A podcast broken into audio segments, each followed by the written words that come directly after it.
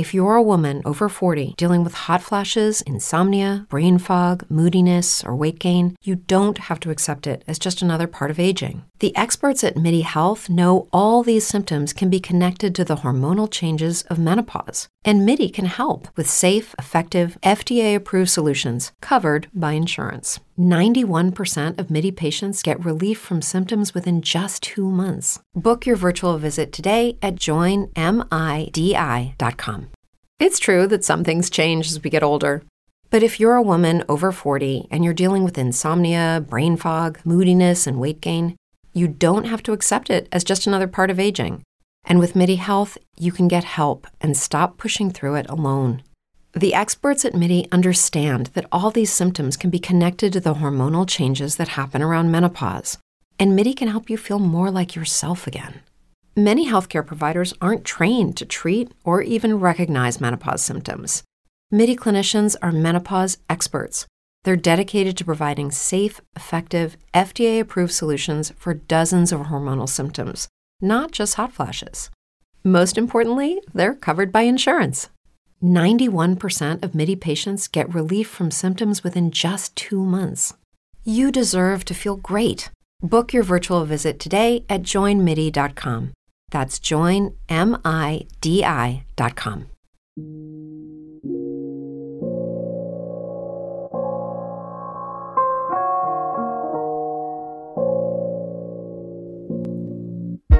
Welcome to The Sit Down, a crime history podcast presented by Barstool Sports. Here's your host, Jeff Nadu. What's up, everybody, and welcome in to another edition of The Sit Down. As always, if you enjoy this video and you're watching it on YouTube, make sure you hit the like button and let me know what you think of the discussion in the comment section below. If you're checking us out on audio, whether it's Spotify, Google Pods, or iTunes, welcome in. Make sure you leave us a detailed review and let us know what you think of this week's episode. As always, we are presented by Barstool Sports, and I'm your host, Jeff Nadu. We have another great show planned for you today. I have to admit, um, I always say this every week we do a show. I've been wanting to do this episode. I've been wanting to do this episode. And generally, we have a guest on, and I've been looking to speak to this guest for a long time. I've read some of his works as far as books that he's written. People ask me all the time about, hey, give me a good book to read on crime or the prison system. And today we're going to introduce you to a very interesting story. Really, I think we could say one of the most interesting stories about the federal prison system ever. Uh, we did a show about the Aryan Brotherhood a couple of weeks ago, and we're going to talk more about that today um, with essentially the longest serving federal inmate in social or uh, solitary confinement ever. A man that spent essentially 35 years of his life in a box with what we would say no human contact. We're going to get into all that and more in just a second. We're going to welcome on our guest. But before we do that, I want to tell all of you about Harry's. You know, I've been talking about Harry's. Harry's is the thing now as we head into spring. Look, whether it's spring, fall, winter, summer, it really doesn't matter. Grooming is important. It's that simple. You got to make sure you look your best. And Harry's is going to get you started on your way to do that. They look great in your bathroom. They're going to set up perfectly. Essentially, Harry's is grooming tools, shavers, body wash, all sorts of uh, different grooming tools. And with Harry's, you're going to get incredibly sharp razors that are made in their own factory in Germany. And most importantly, cost. It costs as little as two bucks per blade. They're ergonomic, they work. Five blades. They're going to give you the best shave you can ask for. And you're going to get them cheap. As I said, you can get a $15 value on a Truman style shave set right now for just $3 by checking out our link, harrys.com slash sit. You can schedule replacement blade delivery whenever you need them for refills as low as two bucks. You're also going to get dozens of affordable items to go along with your subscription, including shaving cream, balm, body washes, all sorts of things to make you feel and look good. Um, do what I did. You got to go check out Harry's. I think you're going to really be happy with the result. Um, and again, you want to look your best as we head into spring and to summer. So right now, go to harrys.com slash sit, get a Truman style shave set, $15 value for as low as three bucks. Again, that's harrys.com slash sit. Let's get into the episode. As I said, I've been looking forward to speaking to this guy uh, for a long time. Um, this book comes out in two weeks, and I'm going to put the link to the description where we can find it, the website, everything. This is one of the best books I've ever read on essentially the prison system. Um, and today's guest, Pete Earley, who I'm going to welcome in now, is not only a Pulitzer Prize finalist, but he's a New York Times bestselling author. And Pete, you've written um, several books on all sorts of different things. Um, but I think this probably, and I'm waiting on the Hot House, which I've ordered. This might be your best work yet. Um, you're an expert, I think, on the federal prison system. Pete Earley, how are you? Well, thank you, Jeff, for having me and those very, very kind, kind words. I appreciate it. Yeah, I have quite a history with the federal BOP. So uh, this is a book that uh, kind of bookends my career. Early on, I did the Hot House, where I was the only reporter ever allowed to wander around a maximum security prison uh, it, for two years. Just talk to anybody I wanted, and uh, that was in uh, '78 to '79 actually 87 to 89, forgive me. And now I've returned to that subject with no human contact. So you just said something pretty incredible. Um, you are not a criminal. Uh, you've never been in the federal prison system as an inmate. Uh, neither have I. Um, but you just said essentially you were given access to Leavenworth Federal Prison, which at the time was really one of the most secure federal prisons in America. Um, I, I kind of wanted, before we get into uh, Tom Silverstein, who you know has a, a, a sad and tragic story. Um, I, I want to ask you about your career and how that all happened. I guess, like I said, you're not a criminal, right? You're not. Know, this is not a subject that many Americans care nor have any sympathy for, right? You commit a crime and you should go to prison. Um, what got you into this sort of thing? And and again, how what went into getting approval? Because I know through some of my own experiences, even visiting someone in a federal prison system is not easy. How did you get in to speak? And, and I guess what did you learn during that year? Well, it was an incredible, incredible journey. Uh, some of it was serendipity. I worked at the Washington Post. I'd always been interested in prisons back to my days when I was a reporter in Oklahoma and visited McAlester State Penitentiary. And so I went to the head of the Bureau of Prisons, a guy named J. Michael Quinlan, and I said, I want to do a book about what it's like every day in a prison, not when there's a, a knifing or whatever, but every day. Now, the Atlanta riot had just happened where there was the Cuban prisoners uh, took over the prison. It was a big deal. He said, "You reporters, you always come in right when there's you know a tragedy, and then you leave, and you always make us look bad." And I said, "I'm willing to spend a year uh, if you'll give me access." And he said, "Okay." if you'll spend a year, you know, sign the waivers, I'll let you have total access. Well, I went out to Leavenworth, uh, and actually it took me two years to do the book because I got to tell you, Jeff, even if you're an outsider, when you go into a place, this was a level five maximum security prisons. The, the inmates uh, came out of their cells in the morning, and then they were locked up at night so they could wander around and mix. Even as an outsider, you go in that environment and it wears on you. So I had to do a month in the prison, just wandering around talking to people. And then I had to come home and I told everybody, well, I'm doing that so I can write my notes and all that. But the truth was, mentally, I needed that break. Now, what am I talking about? Let me tell you one quick story and then we can answer more questions. But I got to, when you're in that prison, you pay attention to the person you're talking to. Because you know, if they're offended and everything's about respect, they might kill you. So I come out and I had a little boy then, uh, my son, and he needed to go to the doctor. So I took him to the doctor. Now, this is a big, well known Washington, D.C., important doctor. And the nurse comes in and says, Why are you here? And I explain it. Then another nurse comes in and says, Why are you here? And finally, the doctor comes in and he says, Why are you here? And while he's I'm trying to explain it, the nurse interrupts him. So he looks at me and he says, Okay, why are you here? And I said, If you listen to me this time, I'll tell you. Otherwise, quit wasting my time. Well, obviously, that's unacceptable behavior, and I was asked to leave. But that's, you get into that. You, you're looking at people thinking, What's this person trying to, to get off on me? What's he trying to take from me? and it it just eats at you. I remember seeing a guy stabbed 32 times with a shank, and he survived. And all of us just standing there, and believe it or not, you're you're kind of going like, "Wow, I'm just so glad that's not me," you know. And you're you're entranced in that whole world that's so different. So you you essentially uh, you didn't become institutionalized, but you started acting different in your personal right. life um, because you had seen such things and you you almost so you can kind of understand how difficult it is for someone who does 20 years 30 years in federal prison to come out and say okay well here you go. Live your life and and and and and, and live just like everyone else. It's, yeah, it's impossible isn't it? Yeah and especially when they put so many restrictions uh, if you're a felon about housing and where you can work and who will hire you and all that let me tell you a quick story dallas scott an original member of the Aryan Brotherhood back in the San Quentin days, if he could go in any prison covered with tats, you know, uh, he'd walk in any prison and he'd know immediately who was selling dope, who to fear, who not to. And if you gave him two weeks, he'd be running the jail, you know, or he'd be running the prison, or he'd be part of the group running the prison.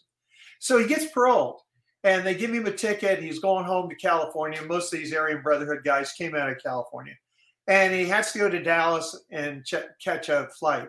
So he gets to Dallas and they gate change and he doesn't realize it. So he gets on the airplane and they say, "Wait a minute, you're you're on the wrong flight." And everybody laughs as he's leaving, which really insults him. So then he goes down and the gate has changed again and he's and he's thinking they're doing it on purpose. He's paranoid.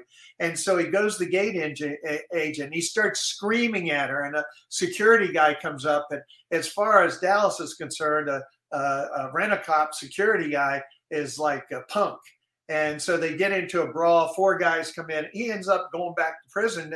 You know it's the things you and i deal with he hadn't had to deal with over 20 years. Fairly trivial things that, yeah. you know, we all just say, oh, well, that sucks. Yeah. I guess I'll just have to walk down there. You might get annoyed for a second, but, you know, it's almost like these people should have like an assistant for six months and, yeah, and, and they should walk house, something because what, you know, when you're in prison, they even tell you when you can go to the restroom, right?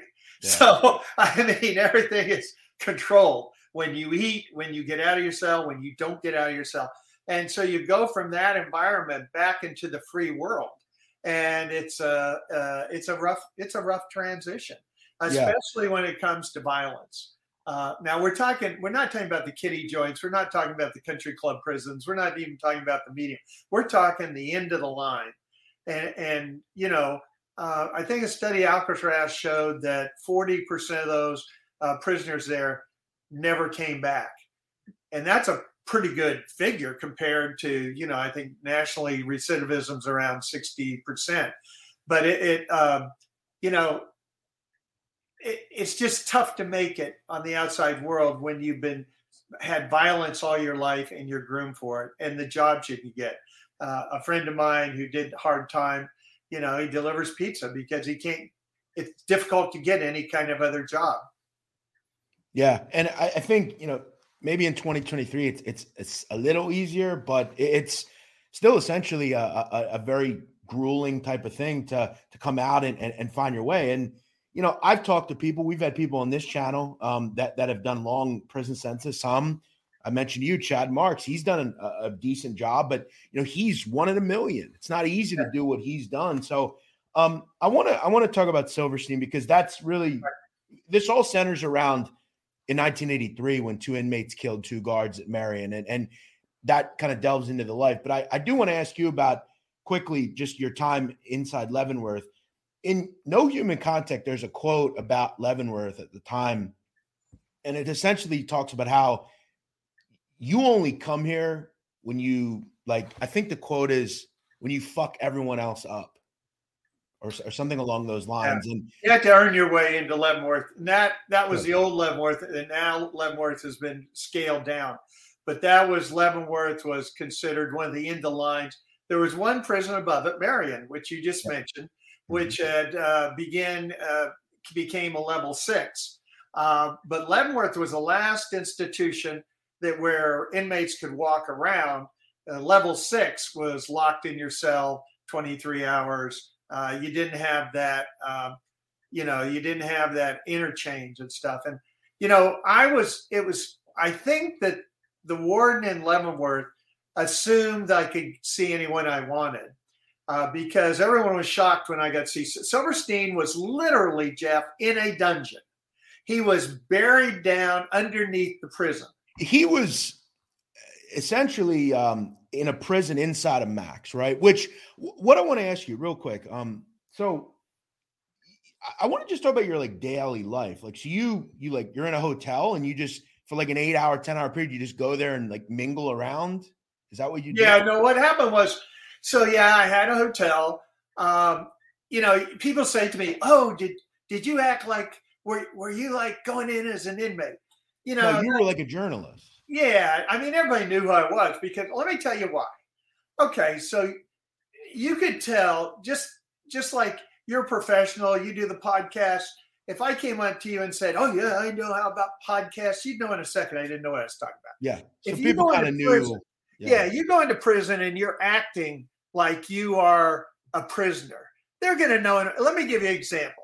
So Carl Boles, hard time killer uh, everybody's scared of him because they, he's just so uh, he can act out so quickly. So he's interested. He wants a punk, and this young guy comes in, and so Carl goes because Carl's to um, get him uh, sexually. He's to win him over, frighten him, intimidate him. He's to make him his punk. And he goes over and he says, "Where'd you kick in from?" And the guy says, uh, "I kicked in from a state joint." Okay, there's only two reasons why a state prisoner goes to a federal prison. He's either such a mean son of a bitch that they can't handle him, or he's a child molester. He's done some kind of sex crime that, and Carl goes, Oh, I could tell he was not a hardcore guy. So he backed off. Why? Because guys who are like pedophiles who hit the federal system become snitches. Why do they become snitches? Because the correctional officers go to them and say, hey, if we tell everybody who you are, they're going to kill you. So you're going to give us information, or we'll tell everybody who you are. So there you go. So Carl stays away from him because he knows. And sure enough, three, four months later, the guy gets busted with uh, the person who had punked him out, and both of them go away. It's that, it's that world is so, you know, so different from ours. I, I told you earlier, a guy said to me when I was in the prison, he said, and they knew I was a reporter, and I'd go out and spend eight, nine, ten hours there. I didn't have anything else to do. And I had to spend one day with the correctional officers and one the next day with the prisoners. Why? Because both sides are paranoid. Both are worried about the other. So if they saw me walking down the hall talking to correctional officers, then the next day um, the cell block gets busted for a raid, they go, "Oh, did that reporter tell them?" And vice versa. If I'm with the inmates and they're laughing, the correction officers raid a, a, a cell house, check for shanks, and there are none there. Oh, did the reporter tell them? So I had to be. But one quick story here: I had to learn the lingo. When I was with a prisoner, I called them a convict, and I called the correctional officers guards when you're with the in prisoner, when you're with the correctional officer, you called the correctional officer correctional officer, and you called them uh, uh, inmates, and that was just kind of the code. It, it was all about respect as, as as well as I can. But one one last thing here, Jeff. They could tell. You can tell someone who's been in a joint before, a hardcore joint one of the guys said to me, I, I knew you were weak when you walked in. I said, How did you know that? He said, I knew before you even talked. And I said, How did you know that? He said, You're white. You saw some black guys. They nodded at you. You nodded back. In this environment, those people don't exist. The fact that you nodded meant that you wanted to be friends. Why would you want to be friends with those people? It's because you're scared of them, so you're weak. I mean, that's the just the subtle world you're in in this violent atmosphere. And that's another thing about our regular world where we all essentially coexist, right? There, it's about you are with your own people. And it's not a generally it's not a racial thing. You know, most of these people are not white supremacists, even, you know, some could be, but essentially it's you you hang with your people, right? Blacks hang with blacks, whites hang with whites, Mexicans hang with Mexicans, Italians hang with Italians. Everyone has their own car, if you will, right? Um, and you know, th- they're all very attentive, aren't they? These people, these um, these inmates, right? They're they're they're great at. They would be great poker players. I think they have the ability to spot tells very quickly, right? They can. Well, for your survival.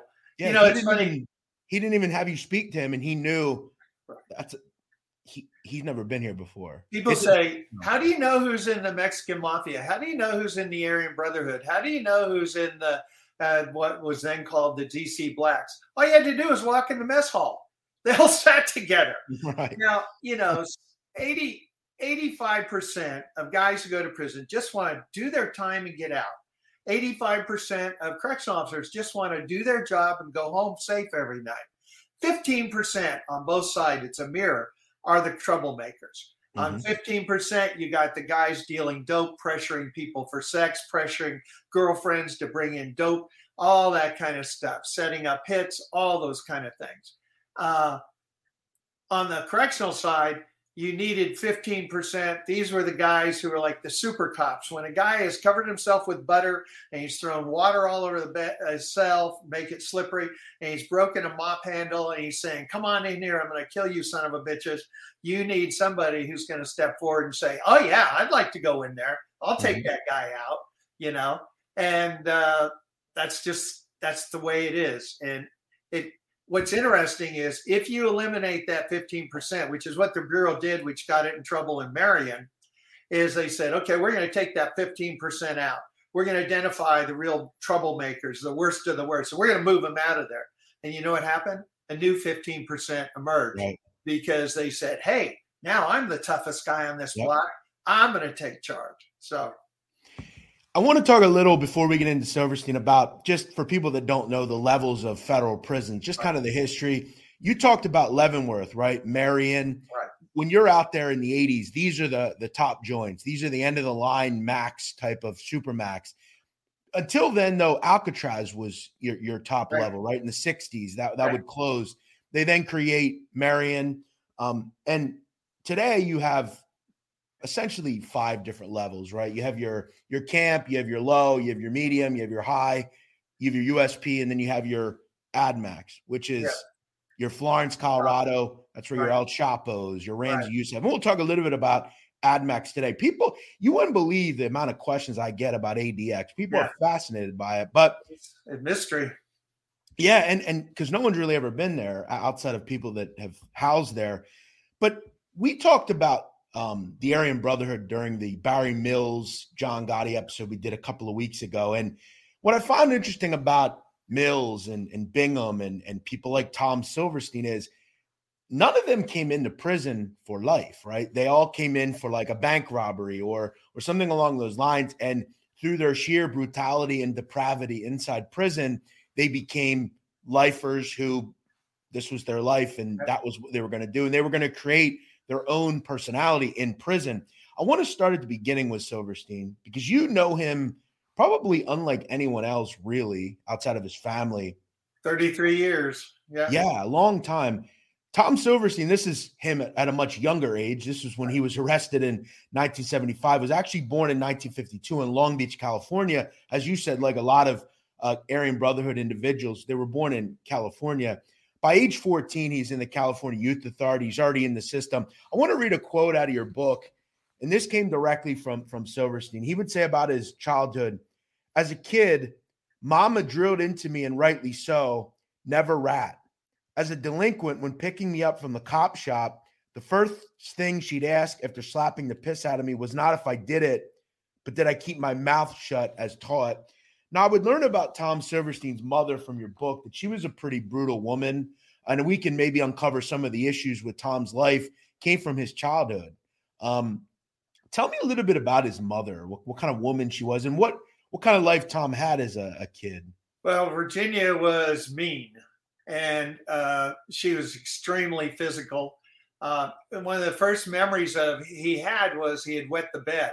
So how did she respond? She made him drink his own pee, pee in a cup and drink it to teach him not to do that. he was beaten uh, regularly. One time he was coming home from school. He was like, uh, I don't know, third, fourth grade. And a kid uh, hit him and he ran home to her and she hit him. Then she drove him over and where the kid was and told, grabbed the kid and told Tom to beat him up. It's true that some things change as we get older. But if you're a woman over 40 and you're dealing with insomnia, brain fog, moodiness, and weight gain, you don't have to accept it as just another part of aging. And with MIDI Health, you can get help and stop pushing through it alone. The experts at MIDI understand that all these symptoms can be connected to the hormonal changes that happen around menopause, and MIDI can help you feel more like yourself again. Many healthcare providers aren't trained to treat or even recognize menopause symptoms. MIDI clinicians are menopause experts they're dedicated to providing safe, effective, FDA approved solutions for dozens of hormonal symptoms, not just hot flashes. Most importantly, they're covered by insurance. 91% of MIDI patients get relief from symptoms within just two months. You deserve to feel great. Book your virtual visit today at joinmidi.com. That's joinmidi.com. Every day, we rise challenging ourselves to work for what we believe in. At U.S. Border Patrol, protecting our borders is more than a job, it's a calling. Agents answer the call, working together to keep our country and communities safe. If you're ready for a new mission, join U.S. Border Patrol and go beyond. Learn more at cbp.gov/careers. And he did and then when that kid went home and uh, complained to uh, his father, uh, and the father started to raise hell, Virginia went over, uh, yelled, screamed at him, and threw bricks, bricks through the window. But she was extremely physically uh, abusive. Uh, he at one point he describes and I got to tell you, for 33 years, I knew Tom and we exchanged a lot of letters, a lot of phone calls, and I was trying to help him write his autobiography when he died in 2019. So a lot of what he had written, I taken and incorporated into No Human Contact. And he writes about how he's uh, a little, he's, you know, he's like 10 or 11, and he gets a shotgun and he goes in and he's going to kill both of his, uh, his mother and his stepfather.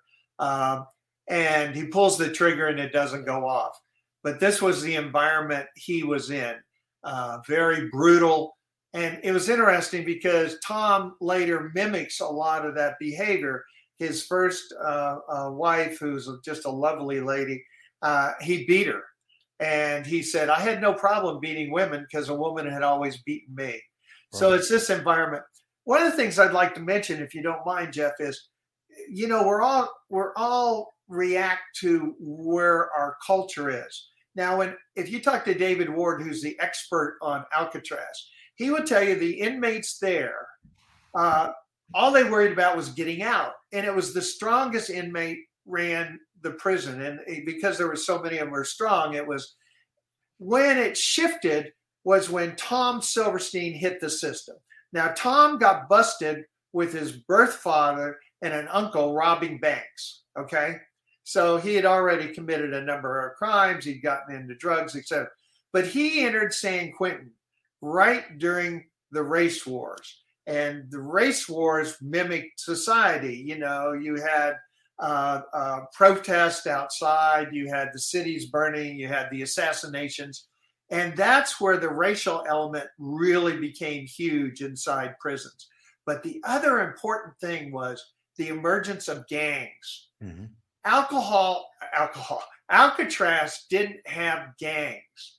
Every the the inmates were more individuals. By the time silverstein hit it was all about gangs. And that is uh, explains somewhat of what he came out. Sorry i wandered away from no no totally fine. she I, is uh, she she was a nightmare. And, uh, and he had no real from what i've gathered he had no real because his father was in prison. His, his right. biological father, Thomas right. Conway, he was in Oklahoma Department of Corrections and all right. these different places. And I, I want to mention something because a lot of people will listen to this and they'll hear Aryan Brotherhood, right? They'll hear Silverstein sounds Jewish, right? Right. Um, Sid Silverstein, his stepfather, right. was Jewish, I believe, right? He was absolutely. But So what- Tom didn't adopt a So- Jewish tendency. So what happened was that his mother and his birth father both wanted to be actors. And Virginia apparently was a pretty good looking lady, and she claimed that Paul Newman flirted with her and all this. But they became celebrities in the tabloids and Hollywoods because of what they did to each other.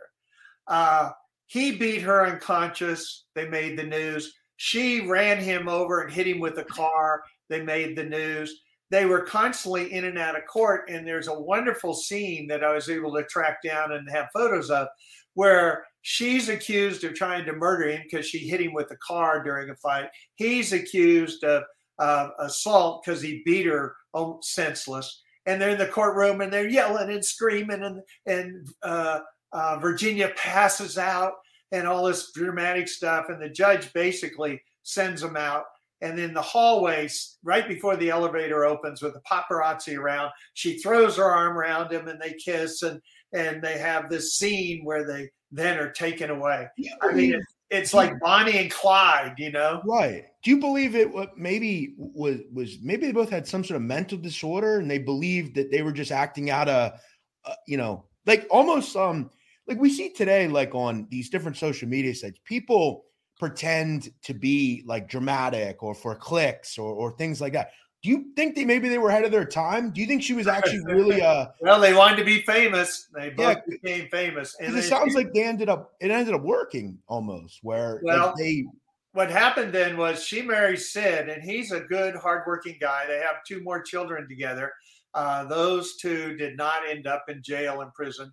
Uh, but you mentioned how uh, Silverstein's uh, mother told him never to rat. What's interesting about that story is that she, the FBI shows up and they have photos of the bank robber and they show them to, and, and Virginia doesn't say anything. Then when they leave, Sid says, "Look, we're we can't protect him anymore. You know, we have other children to take care of." And so she call she rats out.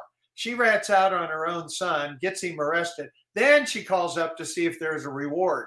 So this was Wow. the kind of person she was. yeah, she And seemed like Silverstein a- never forgave her, by the way. she seemed a bit fame hungry, uh, kind of a, a manipulator, surely.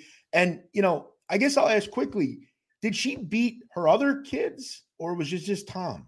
No, he, you know, Because her other kids seemed to turn out like Yeah. normal, right? he uh, he stepped in. Sid was a mitigating factor, but also Silverstein reached an age, and perhaps this taught her a lesson where he was able to fight back. And violence begets violence, and he Yeah. knocked Sid unconscious. And so I think maybe that tapered tapered it down when it when it came to the other other children. She also was older. I mean, Silverstein claimed she was a drunk, and uh, uh, his childhood friends when I tracked down. I mean, this was just the environment. And, and Clayton Fountain, the other uh, Aryan brother, he was an Aryan brother wannabe who who later becomes a, a, a, a running mate with Silverstein. He had just as equally as horrible childhood. Horrible, right? What's frust- what's inter- interesting, Jeff, is that I remember sitting in the bleachers in the yard at Leavenworth uh, with a correctional officer, a guy I really liked, and he said, "Yeah, all these guys have really shitty backgrounds. All of them were beaten. All of them were abused. But you know what? My mom came after me with a two by four, and I didn't turn out that way.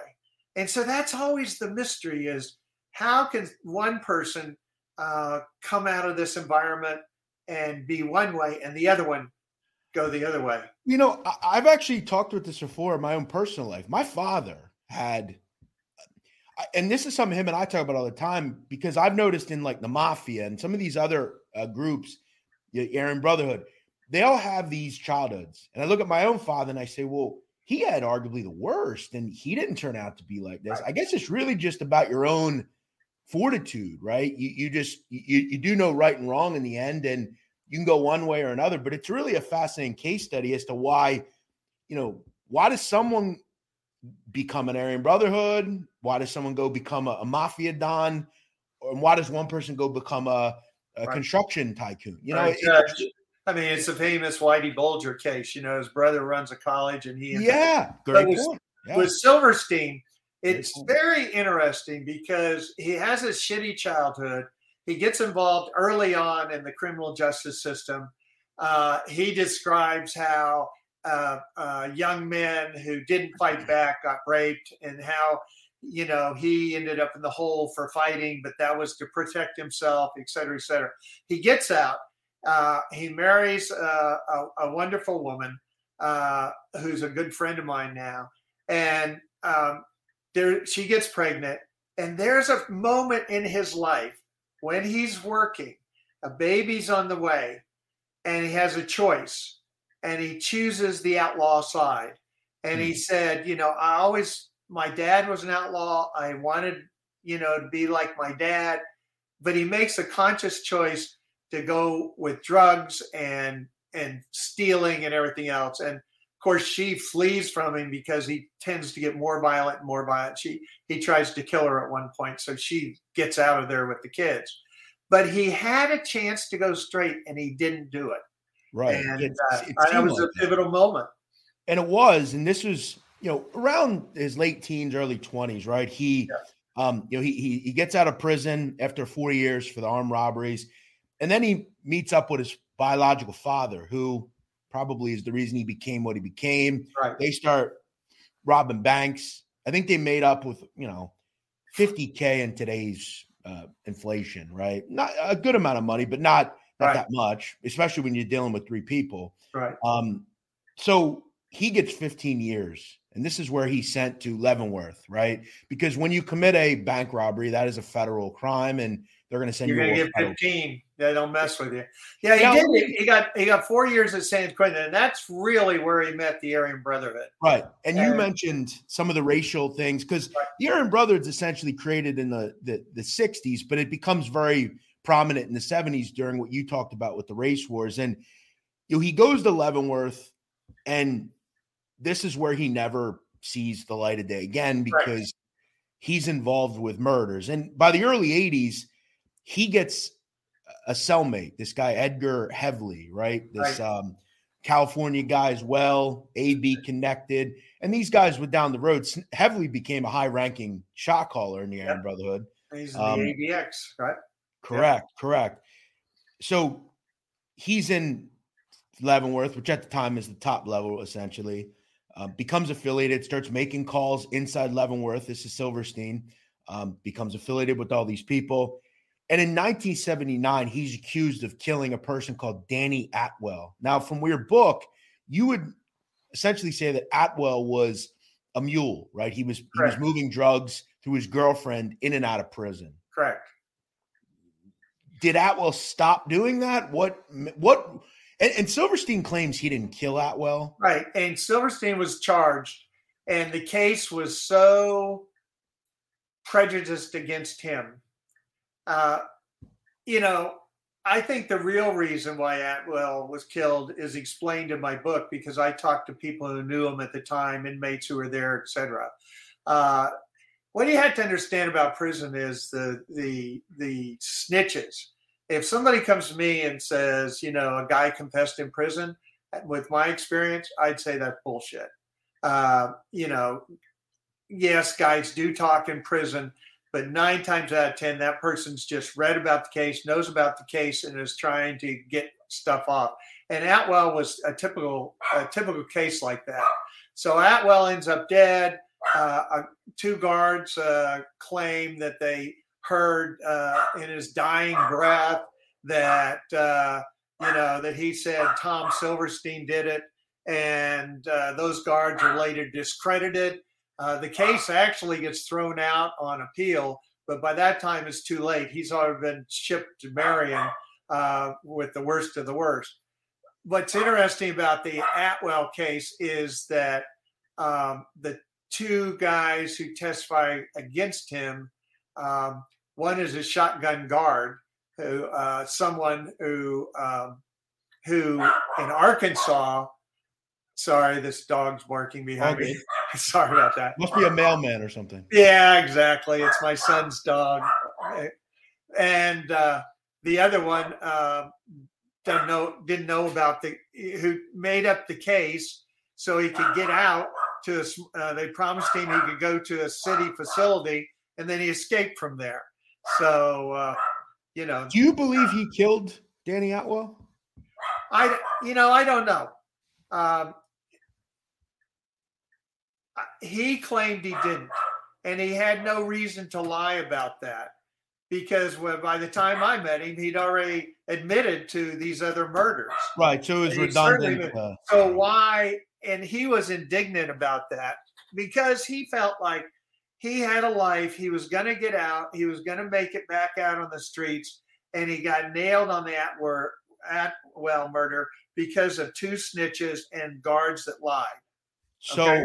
So he then gets shipped to Marion, Mhm. and by the time the justice system looks at the case and says, "Yeah, a lot of this is BS," he had already. throws it out. It was too late because then he'd already been killed on these racial cases.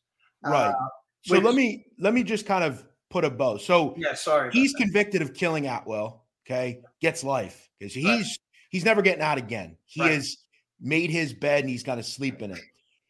Leavenworth is one step below Marion. Right. Correct. At the time, Marion is the most secure prison in America in the federal system.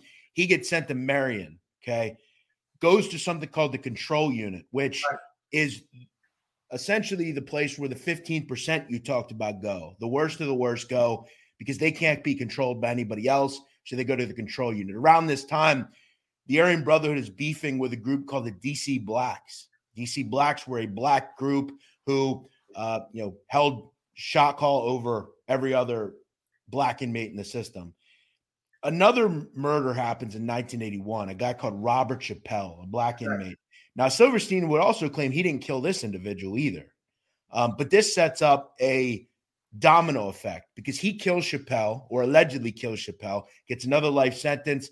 The shot caller of the DC Blacks, Cadillac Smith, gets wind of what happened.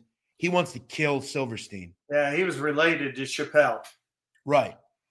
Silverstein is, you know, I guess boasting or, or whatever, and Smith wants him dead. He finds out that Smith wants him dead. So what does Silverstein do? Stabs him 67 times, parades his body up and down the unit. Tried And that's the murder he actually committed. Yeah, yeah, he tried to cut off.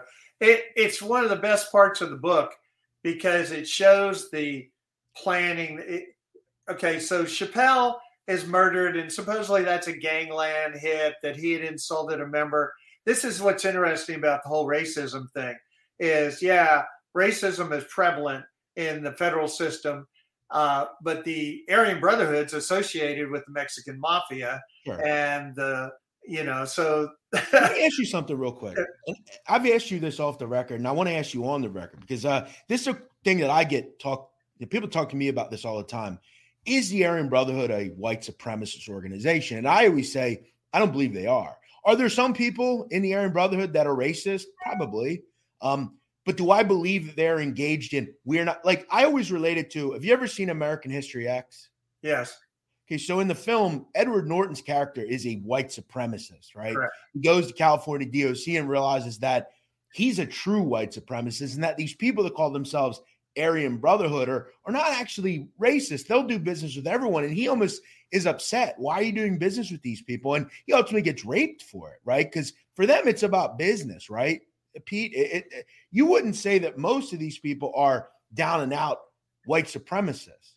It's well, just you're, you're talking about levels, and when it comes to racism, I guess it's Yeah. like being pregnant. You're not. You're either. yeah, you're either yeah, You're either not. But you're in a racist environment. I think what we have to drawing, be like that. you're you're drawing the distinction, and it's an important one of is it racism because it's pure hatred of another race, or is it racism because of conditions in prisons where you have to go up with your own side?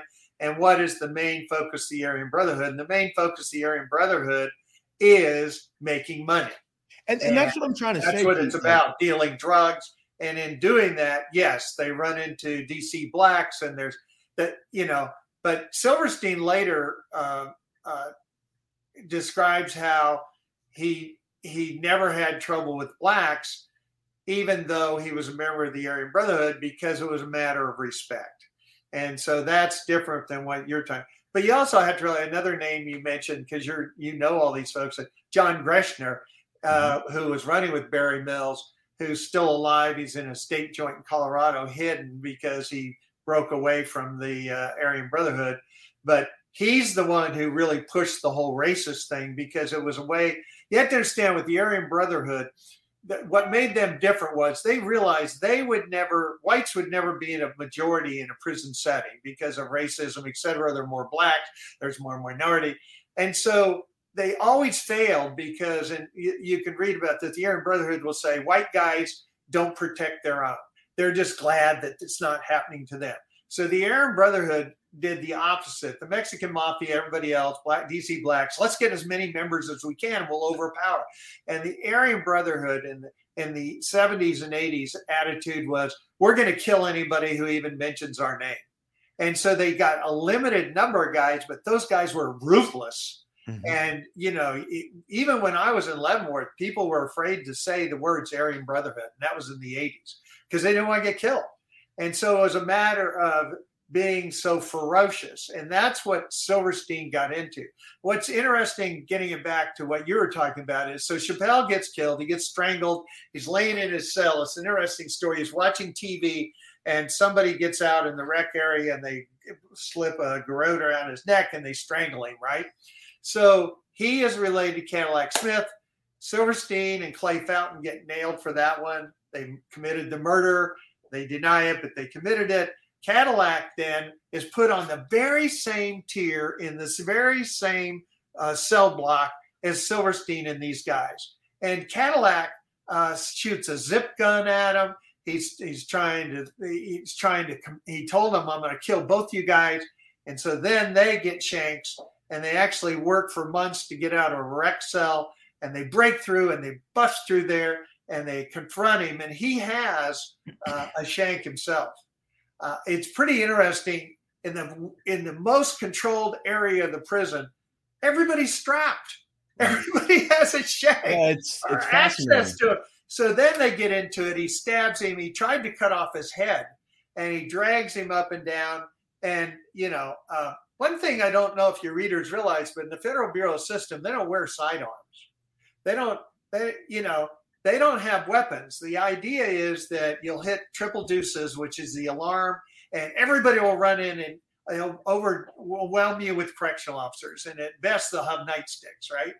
Well, you know, I've seen guys do it. I've seen some great correctional officers break up a knife fight. But most of the time, you're not going to go in there when you have Cadillac Smith and Clay Fountain and Silverstein stabbing each other. You're not going to open the gate and go running in and say, Stop, guys, stop you're going to end up dead. So what you wait is for an opportunity to reach through the bars, clock them on the head, or you wait until you know. I'm sorry, but they just wait until they kill each other.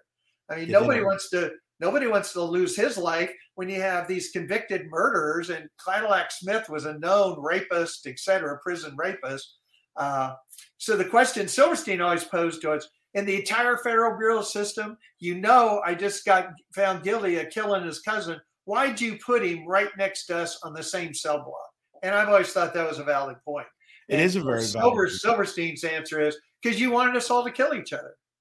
Well, I remember um, I heard I forget the guy's name. He has a, a channel on YouTube. He talked about the guy Walter Johnson who uh, uh allegedly uh, beat up John Gotti, and he talked about him as his most dangerous inmate he had ever encountered. Like he was this like gigantic individual that like you're not going to run in on and try to like disarm him. You know, he's just right. going to do what he does. These are the most dangerous people in America, arguably, right?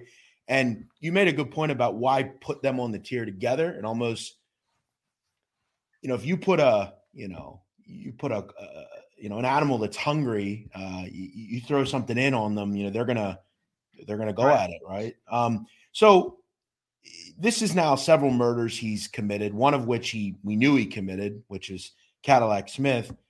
He you know, there's really nowhere else to put him, right? He's still in control unit because there's nowhere else to go. He's at right. the end of the line. Right. Um, that would take us to October of 1983, and this is really uh, I've talked about this on other social media. This was a, a an iconic day in a it bad is. way for the federal prison system because at the time ADX was a patch of grass. It was farmland. Right. It was. There it, were it no was, super maxes. No. This was as close as it came. And this made the government and the BOP decide, hey, we need to do more it. here. Right. Yeah, the thing, Jeff, was they had no death penalty. So mm-hmm. uh, Silverstein becomes convinced that uh, Merle Clutts, a longtime veteran officer, he was supposed to rotate in and out, but they were, this was such a poorly managed prison that he was one of the figures they just kept in there month after month after month because he was not intimidated by the inmates who were spending all their time lifting weights, doing exercises, getting beefed up. You know, they're more intimidating. And Silverstein becomes convinced that he gets in it one on one with these guys, uh, and it becomes personal. And so everybody, even the guys who are close to him, say, "Don't, don't kill a guard. Don't kill a guard. Don't. You're gonna do. You'll never get out." You know. Um, but he can't stand it, and so he uh, uh, goes to get a shower. Uh, they have by this time there's supposed to be three officers escorting him. He's supposed to be handcuffed. He's coming back. He sticks his handcuff cells through with a Aryan Brotherhood member, unlocks the cuffs, pulls out a shank, says it's not between the other two guys who immediately start to run. It's me and Clutts goes and stabs him to death, brutally stabs him to death. Um, you know, I asked not to be facetious, but I asked Silverstein, why did you stab these guys so many times? And uh, he looked at me and he said, well, I wanted to make sure they were dead. And, you know, um, he, he then, the Bureau of Prisons, Norm Carlson is faced with this horrible choice. He says, these guys are killing in prison. They have no respect for life. Uh, we can't have it. And there's no federal death penalty. So he argues for the creation of the supermax prison. But what's interesting from my point of view with Silverstein is he and Fountain Silverstein sent to Atlanta. He's put in a cell the size of a king mattress. He's stripped down to his shorts. The walls are white, the lights are on 24 hours a day, and he has no human contact because Norm Carlson says we got to make it so awful that nobody wants to do this. And this is different than solitary. This is completely cut off. No letters, no magazines, no television, no radio, nothing. You're like in, entombed in this cell. And no one would talk to him um, because, out of respect to the, the guards. So for nine months, he's sitting in this cell with only his mind to occupy his time. And that to me was fascinating because all of us would say, well, what would, how would we handle that? What, what would we do? How would we survive? Now, what's interesting is they started Jeff giving him more privileges. Why? not out of kindness. You can't control someone when you take everything away from them. And they hand the food tray through and say, give it back. And he'd say, you know, F you. What are you going to do? you you you have to provide me with a certain amount of space, air, and food. So, you know, this was this was a way of, of punishing him and then keeping him isolated. And that's what fascinated me about how he survived that. When you talk about his time at Atlanta, that's his first. Th- this is once he kills Clutts. This is the when his life changes exponentially. Right? You discussed the no human contact. They put him, and you would talk about this. They put him essentially in a in a basement, right? Like a like a little area where they created it on the on the fly. It seemed like, hey, we have nowhere else to put him. Let's just go put him down there, and he's there for about four years until 1987. Yeah. He then goes to Leavenworth, right? right? Which this is where he would spend a, a, lot of time. Spent about 18 years in Leavenworth, and he was in two different cells, I believe. One of right. which was something they called the Silverstein Suite, and this is where I think you create contact with him. How did that happen? Well, I met him in, when he was in the dungeon, and again, I don't think the I think the warden thought I could go see anyone, so he never asked. And I think the Quinlan I was directing the Bureau of Prisons didn't in necessarily intend for me to go see. But how does that happen? I guess. Do you hear about this guy? Like, did you know? Oh yeah. Like, uh, at that time, when uh, I was in Leavenworth wandering around, uh, Dallas Scott, I met Dallas Scott, who was a member of the Aryan Brotherhood, and it was it was interesting because once I was seen walking with him, uh, the black inmates uh, didn't want to talk to me. But I had access to this hardcore criminal. And they talked about Tommy and what a great, I mean, in their eyes, Tommy Silverstein was this mythical Jesus Christ figure. And in the correctional officer side, he was the Satan, the worst person ever. And they had him in a dungeon cell buried in the bowels of Leavenworth. And when I went down, they said to me, Oh, don't wear wear a clip-on tie. Don't wear a tie because it'll reach through the bars and strangle you. Well, you know, they took me down and they opened all these doors and it was interesting because he's in a steel cage type cell and there's another bar in front of him.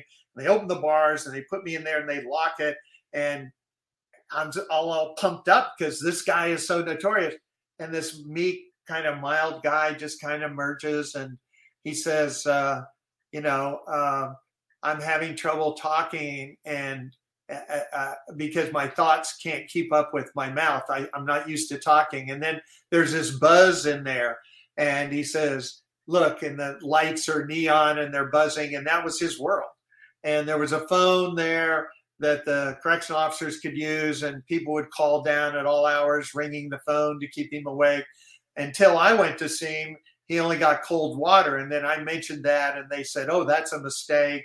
I mean, it was, they hoped he'd kill himself. They absolutely hoped he'd kill himself. I mean, and, and you know, that was, that was the reality. And that's what they used. The 83 killings of Clutts and the other officer, Hoffman, is what Norm Carlson used to get Congress to authorize the ADX, uh, which is now there's over uh, 40 states have supermax prisons. They've all copied the ADX. People are locked up for 23 hours a day in solitary confinement. The ADX, uh, these cells are poured concrete. There's the regular bars, and then there's a steel door, so you can be cut off completely. And uh, you know you're you're isolated uh, and that's because of Silverstein and Fountain. And, and Silverstein eventually ends up at the ADX. Let me ask you. Um, you mentioned kind of a.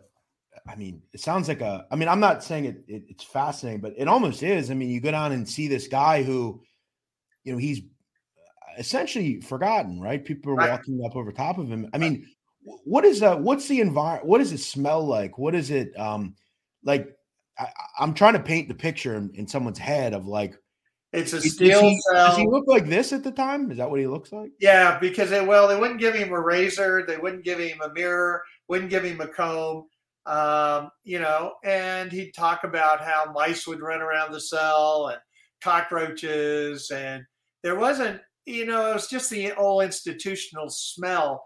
But also, you know, they had cameras on him 24 hours a day. Uh, he had I, he talks about how he had really bad hemorrhoids and how it was humiliating because there was a camera right above. Uh, you know, he'd get food that people had messed with. I mean, he was he was living he was living in an environment that most of us could never have survived in. And, and he is... did consider suicide at one point. It's interesting. People talk about love. Oh, you know, I love my country. I love someone and that's what keeps me going. Well, hate kept him going. Hate and and and hate towards the BOP. I'm not going to be broken. And then as they gave him more privileges and eventually he was able to write, he developed a real following and he became a really highly skilled artist. Uh, and then he got into yoga and he got into Buddhism. And it was this interesting that he found a purpose in his life, even though he was in these this horrible and of course he had a lot of women writing to him. So there you go. Yeah, and I want to I'm going to get into that in a second. I I, I just kind of want to put this into perspective. I mean, for, for 18 years he was in Leavenworth in these conditions. That's just under 6,600 days. That that's not a month. That's not a month or two. That think about the the the wear that does in your mind. Your I mean it's look, regardless of what you have to say about Tom Silverstein, look, is he a depraved killer? Absolutely. Is he someone who has cost this country probably billions of dollars? Absolutely. But he is a guy whose mental fortitude you have to look at and and and kind of be enamored by a bit, right? I mean, that's well, even the correctional officers at one point told him they didn't know how he survived. He was in the dungeon cell, never seeing light of day, and then they built a special suite, Silverstein suite, yeah. you mentioned, that was at the end of the control unit. and then it had two cells, and one the door would open and you could go out, and it had a he could out see the sky up there. But he was always in isolation. The only people who would uh, uh, he, the only per- people who none of the correction officers wanted to talk to him, and the only person who'd come talk to him was the prison shrink, and the psychiatrist would come down, and Silverstein would say, What kind of person are you to not do something? This is torture, blah, blah, blah. And the psychiatrist would go back and write, He's perfectly sane because he's complaining about the conditions in his cell. So it was a catch 22. And I would think he probably, the psychiatrist, nobody wants to get, you know, fired, right? I right. Mean, so it's, you kind of, well, and, and, and that's something I remember I've heard um, that he, he eventually just stopped talking to them because right. he said, "This is stupid." Not, right, they're not actually doing it. But as right. you said, they would begin to give him some more privileges, and he becomes an artist. Right? He, right. from what I understand, drew this. Right? Uh, I mean, absolutely. That's one of the drawings he sent me. You know what's interesting? I asked him how he survived. There's two interesting stories that have never never been told about him. And when he's in Atlanta, when he's in this cell for nine months with nothing but his underwear, you know, he, he's he practiced what he called mind travel, which I think is interesting. And I've heard other people in solitary. He first of all, he had a routine. He could tell the time of day by when they served his food to him. Okay, because the lights are on 24 hours a day, which in itself is torture. So he'd have his breakfast, and then he'd do exercises. This guy would do 2,000 push ups, 2,000 sets of 100, 2,000 setups. Then by lunchtime, he'd eat his lunch. Then he'd lay down and he said mind travel. Now, what is mind travel? Mind travel is okay, I was interviewed by Jeff today on his wonderful podcast, but it's not just that. It's what did Jeff look like? What was he wearing? What were the photos behind him? What questions did he have? Where you re- relive a moment in your life. In Silverstein's case, it would be pleasurable moments where you know he's having sex with a girlfriend, but you'd relive it in your mind every minute moment detail. by every detail, go over and over and over, and then it was dinner, and then you know, but and I also knew guys who were in solitary confinement who'd like take a picture of Mount Everest and put it up and figure out how many feet it was, and then they they'd walk so many steps and just like a runner crossing the government, you know, uh, our runner crossing the country, marking off, oh, today I'm in Iowa, and you know this kind of thing. So he found a way to survive that way. HBO did a um, and I don't know if you've ever seen it. I, I would highly recommend if you haven't seen it to check it out. They did a documentary called Red Onion, I believe it was called. Yeah, in Virginia. Yeah, where where they went into this you know similar location. And right. they talked to this one guy about how like what isolation does to him. And he, and he had this quote where he says you know people say they would love to be alone right? You right. know? But i don't think they've ever actually been alone because when you're alone all you have is your thoughts. And right. it's truly frightening right? And i remember when the coronavirus pandemic happened we'd hear all these people talk about how they don't want to stay home and watch tv for a couple of months. And, and they commented about how brutal it was and i, I remember I, I, I thought about people like Silverstein, and I think like this is someone that did this for like 20 years. Yeah. Like the the minute like monotony of that is. But is, you know, Jeff, what's interesting, and I could show you. So later on, when he's in the Silverstein suite, he's allowed to correspond and write. So he sends me a letter. It's handwritten. It's 22 pages long, and at the end of it, he says it's 2 a.m. It's around two o'clock in the morning. Uh, and because uh, this by this time he was allowed to have a clock. And, but and I need to get to bed, but I got so much to do. Now, what the hell do you do when yeah, you're locked? But he also said to me once when I first met him, he said, uh, "You want to know what my life is like?" He said, "You staying in a motel?" And I said, "Yeah, I don't. You know, I'm not pretending to be a convict. I'm not pretending to be a guard. Uh, you know." He says, "Go back to your motel tonight. Go in the bathroom, shut the door, and see how long you can just sit there alone. Man. I, you know, it's funny. It's so 10 funny. minutes. Now, it's granted, so he had grown up dealing with solitary confinement. It's not the first time he'd been in it, all that kind of stuff. So, you know, he had, it's like you and I have never been in solitary confinement, you know, so he had grown up with some of that, but still, you know, year so, after year. And I want to relate this to what you just said. Okay. Yeah. So I have a cleaning lady that comes here, right? She does a deep clean every two weeks or so. And I have an office right here, fairly large. You know, I got a computer, I got everything, TV, whatever I want in here, books, phones, whatever. She takes about two hours to clean my apartment, right? And by the end of the two hours, I'm thinking, I got to get out of here. Like, I don't have every, I have everything I could want here. I got a beautiful view. I, you know, it's, it's amazing to think about it. it and you're right. It's, I would, I would tell anyone, go into a bathroom and sit there and see if you can last five minutes. Right right? And you have a phone, you have a, you know, a cup of coffee, like whatever you want. Like it's it's amazing to think about. But so eventually he gets more privileges. He by 2005, the ADX had been constructed, right? This monstrosity of a facility. And right.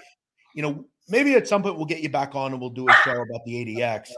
Um, I think your most interesting part of your book is when you talk about his when he gets the news that he's leaving Leavenworth to go to ADX. And initially, right. the thought was they were going to fly there. Right. But then there, there's this moment where, okay, we're going to drive. It's about 11 hours. And there's a quote in your book where he says, I forgot how sweet freedom tasted. And he was so excited to take a, a little van from Leavenworth to Colorado. Right. And he talked about how excited he was at one point he got to use the, the men's restroom at a gas station, right? And we think about how that's an awful experience for you and I, right? Who wants to use a, a men's facility? But he was just so happy to get out of a dungeon. And then he realizes how awful ADX is, right? right. T- tell me a little bit about that. There. So what happens is that he is uh, supposed to go by flight, prison, prison uh, airplane, and the plane's broken. So they decide to drive. And of course, all the correctional officers are fussing, but he loves it because they're going to drive across Kansas, Colorado, and then shoot down to Florence where the ADX is. Uh, he thinks he might be going to a lesser prison, but he's in the van with these guys. And you know, it's human nature. Uh, even those these are tough guys, and they're all sitting there. You're riding for 10 hours together. They're talking and joking, and and he develops kind of a rapport with them and uh, they say to him, "Geez, we respect you for holding out this long." And then a new new group. What you discover with Silverstein is uh, every time he had a new warden or there was a new uh, uh new change in it, all the old punishments. Everyone wanted to show they were tough on Silverstein, so they take away his art for a while and then give it back to him. That established dominance was the idea and so the new crew meets them and they're you know they're just as as tough and mean and, and personal as they can it's interesting to read his description of that trip because this is a guy who's been locked in the basement this is a guy who's not seen the outside world for a long time and he's marvels at kids riding bicycles and you know seeing people who who are walking around free. And he had no concept of computers or cell phones or any of the stuff that you and I take to granted. He, you know, even though at the ADX they're given a television, it's not like the television you and I see. You're not seeing. They have limited programs, you know, that they're going to put on there stuff like religious program. It's not like you can turn on um, American Idol and watch it, you know.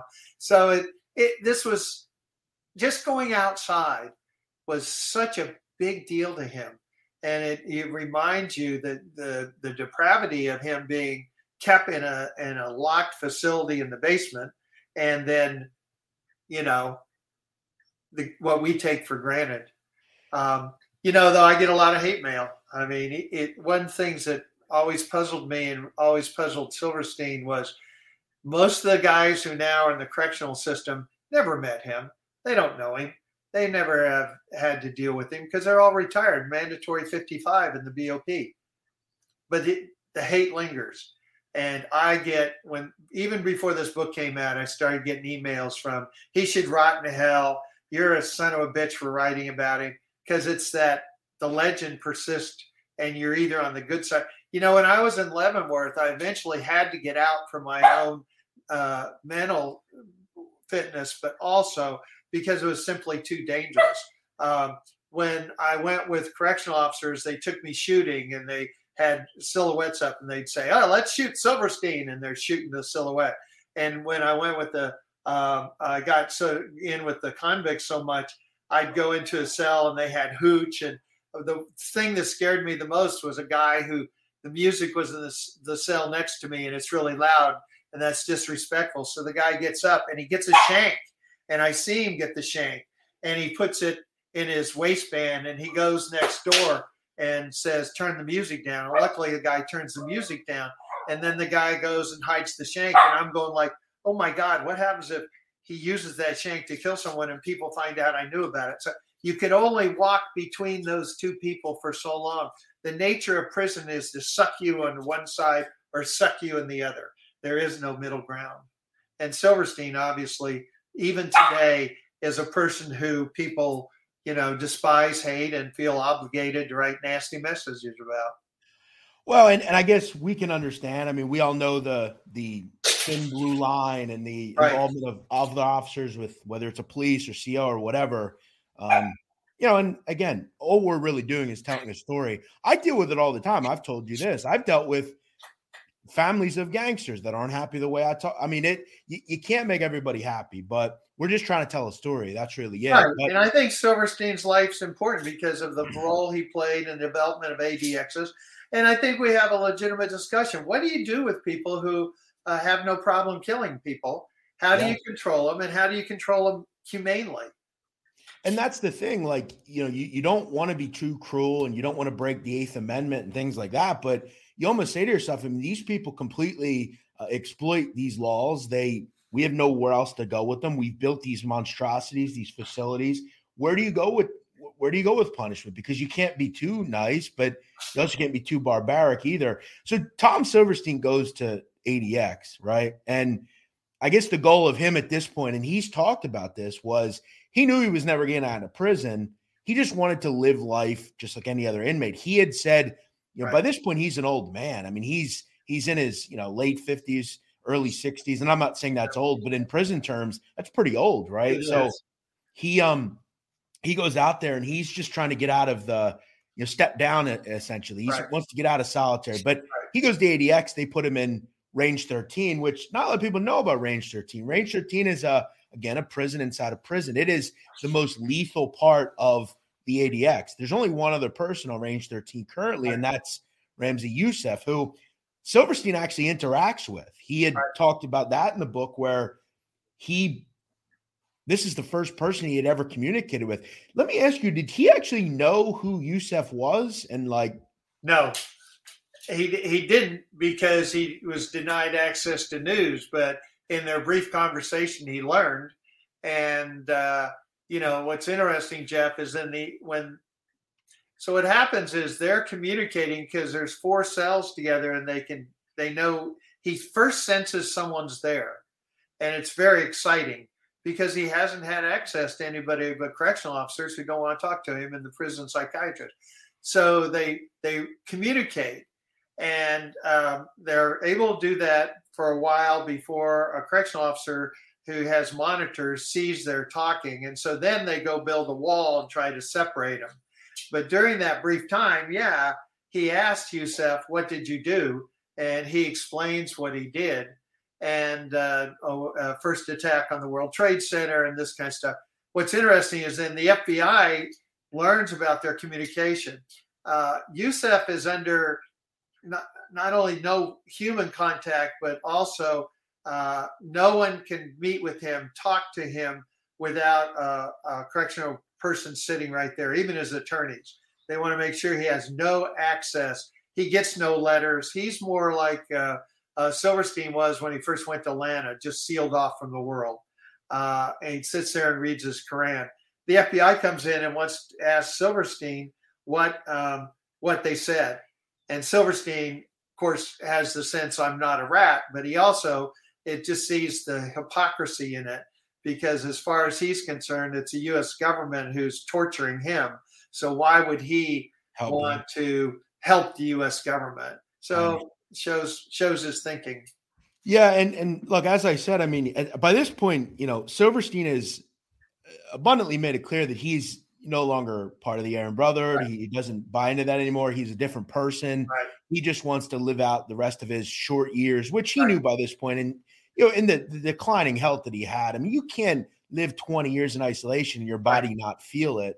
Um, but I want to talk quickly um, before I get to him kind of suing the, the federal government. Right. I want to talk about some of the relationships that he would have. Um, psychologists will like essentially call this hybristophilia, which is a sexual attraction to criminals and things like that. And I, I, saw recently that that Alex Murdaugh guy in South Carolina, he's right. getting all these letters from from women that are, that are in love with him, and Silverstein uh, did as well. Didn't he have a relationship yeah. with a woman that was married who left her husband for him? Correct. Tell me a little bit about that. That's an interesting dynamic. Well, you know, I knew him for um, 33 years. In fact, I I got divorced, and my first wife always claimed it was because of my experiences at Leavenworth. But uh, and then uh, now today, I'm very happily married for 25 years. But during that time, we used to, you know, communicate about different women you know, and he always had two or three women uh, who were interested in him. And what That's would happen amazing. is they'd get very interested. Uh, it'd last for a year or two or three, and then they'd move on, and and that was just the reality of it. But you got to stop and think. He's sitting in his cell. He's got nothing to do but write these really romantic, intense, and he's an interesting guy. And so women would be attracted, you know, the bad boy, the mothering, whatever the psychology is.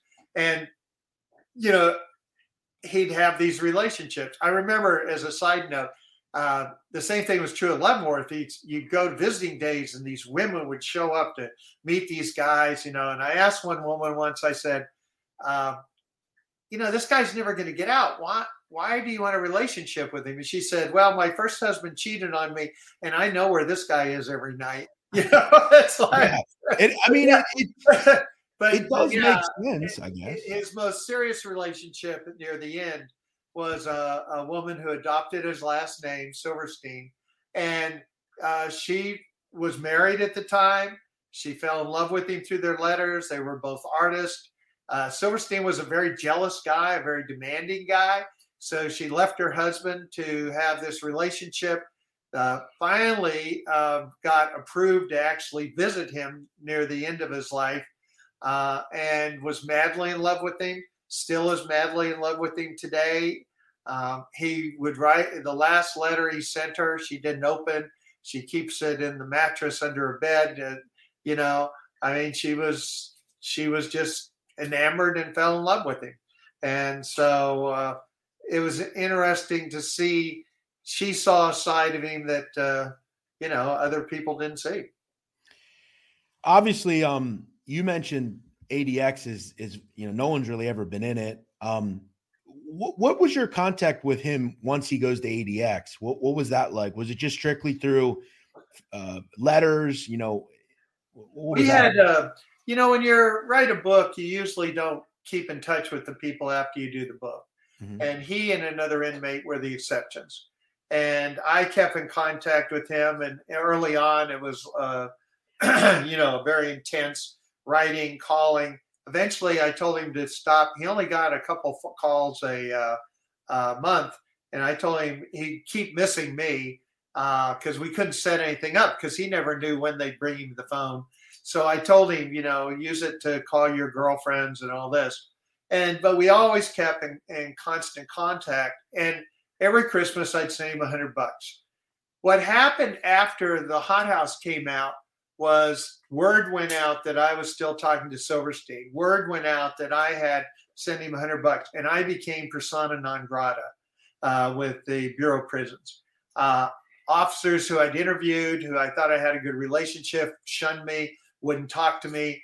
I went up to Lewisburg, which was another high level penitentiary, to see one of the inmates I'd written about. Uh, the fellow who was the captain there refused to come out and talk to me. And we'd spent hours and hours together at Leavenworth because I was on the Silverstein side. I had been taken in by Silverstein. But you, was, you're just you're trying to say I'm not right. I don't agree with what he. It's Absolutely, never agreed with what he did.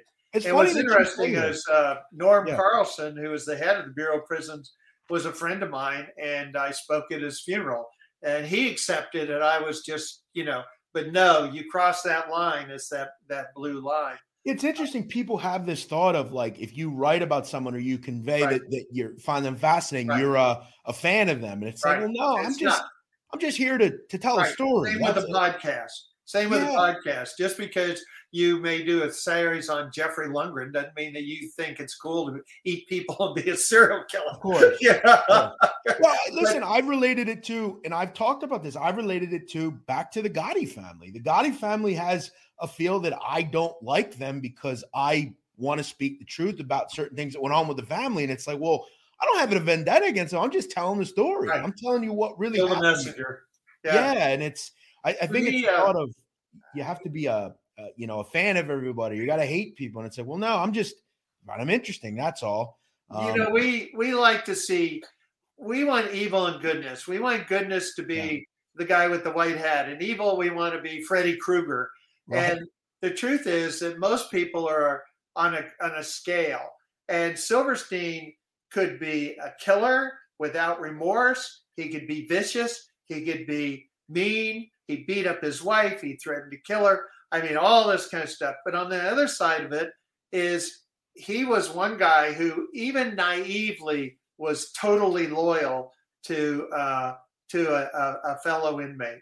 If you became Silverstein's friend in prison, that was it. I mean, he would die for you, and that's a quality. Uh, but because of the context, people see it as negative. He was a very good, I mean, friend to me and friend to others. And as soon as you say that, you're one of the bad people right. but he had that capacity. I mean, we have to see people a- as the whole. And yeah, I mean, would I want him to, uh, you know, move into my you. house with me? No, but I also knew who he was and accepted him for who he was. Well, around 2014, uh, people started taking up a cause for Silverstein, right? You started seeing, you know, um, campaigns to get him out of solitary. You know, he begins there. There's a website created where people are running it. Right. Um, he eventually w- would would bring a lawsuit against the BOP for, you know, uh, breaking the Eighth Amendment against cruel and unusual Solitary confinement. Yeah, And- yeah, and it was very disappointing. He had he had Laura Rovner, an attorney, very fine attorney, civil rights attorney at a University of Denver, uh, and her students pursued this case, and people rallied around the National Alliance on Mental Illness, solitary groups, matter all attacking the use of solitary uh, confinement. Okay, sorry about that, and. Uh, they were really it became a national issue because they thought this could be the case that ends solitary confinement. You got to realize that we have 40,000 people right now men women and children in solitary confinement. A lot of those people have serious mental illnesses and so they don't know where to put them so they leave them locked up. And of course that's the worst thing you can do with someone with a mental illness. Uh, but anyway they file a suit and the first judge just you know says no and they appeal it up and they think they have a really good shot.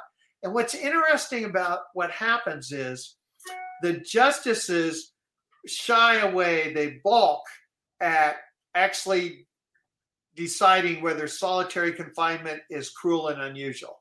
They punt, they will not comment on it. And instead, they focus just on Silverstein. Now, this is a guy who's been locked up since 83, who uh, has like two shots uh, disciplinary because one time he put soap on a camera, but he has the exemplary record of not causing any trouble because he's in isolation. What's it, what's this going to do, right? And they fall back on saying, "Well, we really don't know. He was a member of the Aryan Brotherhood. He was really bad before he got locked up. So we think it's up to the Bureau of Prisons to decide how best to handle him." And uh, of course, he deeply, deeply resents that. And it sucks the life out of him, the breath out of him, because he realizes that no matter what he does, no matter what he says, no matter how old he is, the original prediction from his buddies back in the control unit is if you kill an officer, you will never get out, is true. and that he will never, ever, ever get out. And even worse, he will never be moved to a lower level. At one point, they move him into a cell block at the ADX where he can actually hear and communicate with other inmates. But basically, he, will never see the light of day. And he never did see the light of day. Right. Tom Silverstein would die May 11th, 2019, at the age of 67. He did die in a bed. And I, you know, one thing um, that I found uh, very vivid about your book, and uh, guys, I'm going to put how we can purchase. I, I strongly urge you to go read it. I love this book. I was very happy with it. Um, you talk about really a vivid scene about when Tom Silverstein is is dead. They they right. clinically, medically consider him a dead, and his family asks, "Can you remove the handcuffs?" Right. And they, and they say no. It. Yeah, they aren't going to do it. And it's almost the the vividness of even in death, right? Tom Silverstein had finally gotten to the point where he could. I don't know if he's in heaven or hell. I'm not going to say uh, we don't know that. None of us know. But he had finally, at, I guess, been at peace, right? And they still wouldn't. You know, it's almost like he might be chained to his coffin. You know, it's almost like when is it, enough enough? You know, it's just so it was because of the legend he had become. Here's a guy who is on life support, who has a, uh, uh, you know, a trach tube down his throat. He's not going anywhere. Where's he going to go? Right. But he's chained. And he always is going to be chained. And even when he dies and they say, Can you take the chains off? They go, No, we're not we're not authorized to now remember he's clinically dead. He's right. he's he's essentially in a morgue. And right. it's still it's and I kind of want to ask you this as we end. You know, um, you talk a little bit about the um, public's thought, and you know, I talked at the beginning about how people don't really know much about the federal prison system. I'm fascinated by it. I think it's something that people should know that's going on, and right. people don't want to know because you know it's another world. And if it's not happening to me, as long as it stays away from me, I don't really care. Right. I, I guess I'd ask you, you know, after doing all you've done on on prison and and you've seen close up. You're one of the only people that have seen close up the damages that it's done to people. I guess I'll ask you: Do you believe in it? Do you do you think that oh. there's a place for it in society? Oh yeah. Um, the opposite of that is, I have seen people who you do not want on the streets. Absolutely do not want on the streets. No, of course not. You have to do something with those people. The question is, is this the best way? And what you see is in the in the 60s, there's this feeling of the medical model uh, where the director of the Federal Bureau of Prisons says, look, all we have to do is teach a guy a job, uh, give him an education, and give him therapy, and we can cure crime. Well, it didn't work. All they ended up doing was bank robbers wrote more grammatically correct notes, you know. But what is the key to changing that behavior? And uh, how, why do people, some people, uh, what you see in Silverstein that fascinates me the most is that the public doesn't realize is they think people go away to prison and then they come home and they re-enter society. And in a large part, that's true, and that's what we hope for. And we hope people don't go back. But inside the Federal Bureau of Prison, inside state institutions like California, is a group of people who this is their life. Prison is their life. These are the gang members that Silverstein associated with, the people who we mentioned earlier, the Dallas Scott, who couldn't live on the streets without getting in trouble. This is their environment. And how do you reach those people? Uh, I happen to think that long-term solitary confinement is is not a solution. There should be a way to make sure they're safe and officers are safe, but also try to help them better themselves. I I do believe in redemption, but uh, you know we're we're a long way from it. And is the ADX really the way we want to do that? And one sad note, you know, I have a son with mental illness. I've written about that. That's a whole advocacy I have.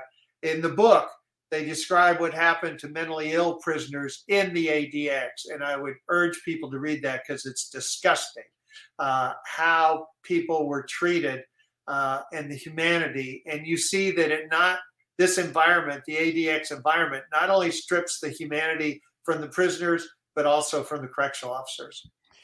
But I guess as, as I'll play, know, in a way, devil's advocate, and I think you would agree here. Like there is a certain level of of, of a half of one percent of the criminals in America. Most of them, if you go into a prison, whether it's state, local, or federal, most of the inmates behave fine, right? right. I mean, they, they do what they have to do, and that's that. But there's a one percent, the, the Barry Mills, the right.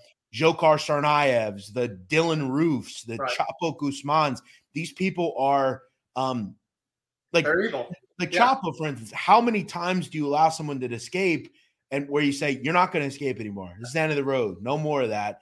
Um, there almost has to be a place. And you know, I remember hearing about this when you know, there was a few years ago where some of these politicians they were saying these egregious things like we should abolish federal prisons, and it's almost like, well, okay, well, let them live next to you, right? right. Because, and I heard, I think it was John Greschner say, um, or, or someone uh, from the Aryan Brotherhood, like, I belong here. This is, uh, this is where right. I should be. There, there's right. no other uh, prisons. Yeah. This prison was made for me. This is why I'm here. And there's a certain level of person where they're institutionalized and they're never going to be fit. Like Tom Silverstein, let me ask you. Let's say in 2023, he went out. Um, could he even function as a human being? I, I wouldn't think he could. I mean, I you know he was a part of the reason he survived was he he had learned to adapt. I think that you know it would have been interesting to see if they would have released him and he would have moved in with this woman who was in love with him, if he would have been able to survive, or you know, um, if the first person who who crossed him would have ended up dead. I mean, it, that's kind of an unknown, and it was certainly not something that people wanted to risk. And as you said, there are people in our society who you need to keep out of society. The question is is the ADX the best way to do it? Uh, is solitary confinement uh, the necessary step that you have to impose to keep others safe? Um, and I think that it's time after what the ADX has been around 17, 18 years now. Do we look at a different kind of uh, more advanced uh, uh, penal facility where um, you can have certain privileges, uh, not necessarily keep people in solitary confinement? I don't know. I think, I think the government's going to say to you, they're going to say, well, you know, Pete, um, Jeff, uh, it's working. You know, yeah. I mean, we haven't had any issues. Um, I guess I would say that. But have we? Because even at the ADX, a large percentage of those guys do work down and they get out. And what, I mean, I'm, I agree with you, Jeff. I don't know how, in my experience with Silverstein, I don't know how you keep somebody locked up in solitary confinement uh, for year after year after year after year, and then suddenly turn them loose and say good luck, goodbye. Uh, it's um, it, has got to be, you know, there's there's got to be steps taken, um, not just opening the door. Yeah, it's it's it's very um, it could be very destructive or it could work, but it's probably going to be very destructive. I will say this though, I do think there's a certain level of what does it hurt to give someone art supplies or or books um, you know, at least allow them to escape the the the the descent that they're in, and and I don't think that hurts anything. Um, do I? I don't know. I, I, I guess you don't want to be too soft on crime, but you also don't want to be too too too much as well. But either way, um, Pete, I would say you're probably at this point the foremost authority and expert on this uh, whole thing. And oh, I have you. to I have to say, just a, a really well done uh, book here. Uh, you can actually go buy it right now. It'll be delivered to you uh, in about two weeks. Uh, but I would also say go get the Hot House as well, and I'm going to link those books in the description. Also, Pete wanted to end with um, is it true that you worked with Bob Woodward? Is that correct? Yes, he hired me at the Washington Post in 1980 when I went to work there. That's pretty incredible. I mean, he's I mean he's arguably the most uh, legendary, you know, yep, legendary journalist ever. That's pretty yep. uh, that's pretty incredible.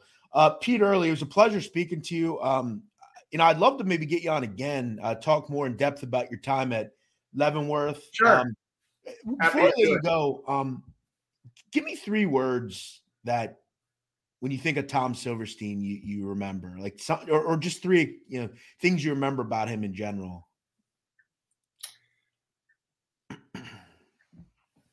I think three words.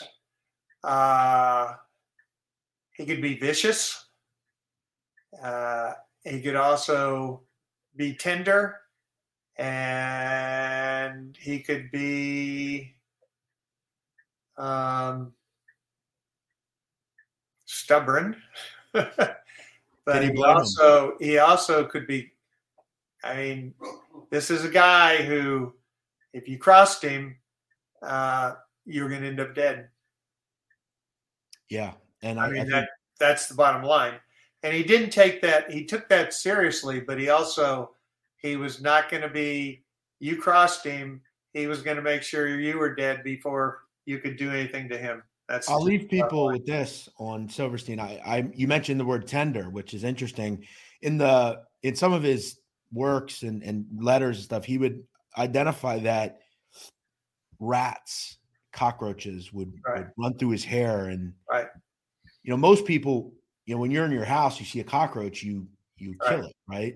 He would say that he was um very uh, kind of careful around to not hurt them because they were the only piece of yeah anything he had that was living. Yeah. I guess I, would say defiant and resilient were the two terms I would use. Yeah. Because I honestly believe what kept him alive and made him going was he was not going to let the Bureau of Prisons break him. He was not going to kowtow to anyone. He was going to show everybody that he could survive. And that is what kept him going was no matter what they do to me, I am going to beat the system. And of course, that's that's how he lived his life. One inmate that worked or was around Tom Silverstein said he's not as bad as they portray him. Sure, he's dangerous if you push him to the wall, but there were dirty, rotten guards at Marion. They would purposely screw you over. You're dealing with a person locked to 23 hours a day. Of course, he's got a short fuse. Um, we're not making excuses for Tom Silverstein. However, um, you know, do I think someone that committed a crime at 25 is the same person at 55? I know what I I'm 33. I know how I was at 25, and I'm a whole lot different than I was then. Um, but in the end, I think prisons like that were made for people like Tom. Uh, in the end, Pete, really incredible work. Uh, you have an interesting life journey, um, and I hope you sell thousands and tens of thousands. So, with your help. well, I, I'm sure we'll see you other places because I think, weirdly enough, did you ever think when you did the Hot House, did you ever think at some point, Pete, there would be a place on the internet where people that have spent decades in prison could have an outlet to tell their story, right? There are big, I mean, Chad Marks has several hundred thousand subscribers and he tells stories about his time at some of the worst prisons in America. It's really amazing what technology has done. Did you ever think you'd see a day where Sammy Gravano would be on YouTube discussing? I mean, I interviewed Sammy. It was pretty surreal, really. Um, yeah, exactly. it's an amazing world we're in, isn't it? Yeah, and it's it, it, technology's changed changed everything, and yet prisons are basically the same with a few yeah. uh, accoutrements that they've always been. You know, when, when and this is the thing that's so fascinating if you study the history of prisons in America and crime and punishment, I mean, the English came up with Devil's Island and and just basically being cruel to people, and it, it didn't change the it didn't change behavior. And then we went through a stage in this country where everybody was trying to help people and heal them, and it didn't change. So we still don't understand yeah. how why. I remember interviewing a woman down in Texas, and one of her daughters was a judge and the other one was on death row. Uh, that's the, there were twins, a girl and a boy, and the the boy, the man was on death row, and the woman was a judge. Same environment, same. So yeah. you know why? You it's know? almost uh, how how did it happen, and it's it's always been the question from the beginning of society until till now. It's why do people do the things they do? But I think that's why we as people that are into true crime and crime, we, we wonder. It's it's the ultimate question. But I will say this: uh, it sounds like your dog wants to get on the podcast. I'm so sorry. No, that's my good. son's dog, and I'm the only one in my office. We can't, can't, control. We can't control animals. That's one thing we have to remember. Um, I, it's like when I went to church when I was a kid, and babies would cry during the sermon, and the priest never said anything. And I always thought, why doesn't the priest say, you know, hey, take that kid out. And I think the priest almost just said, well, he's it's natural. That's what babies do. Dogs bark. That's how it goes. Uh, Pete Earley, thank you for coming on. I really appreciate it. Um, we're going to link your books in the description. Uh, let's hope to speak to you again soon. Absolutely. Thank you, Jeff. I really appreciate it. Great speaking thanks to you. The, thanks for the in-depth questions. Absolutely. And I'm uh, hopefully people enjoyed it. As always, we thank you for listening. see you next week here on the sit down.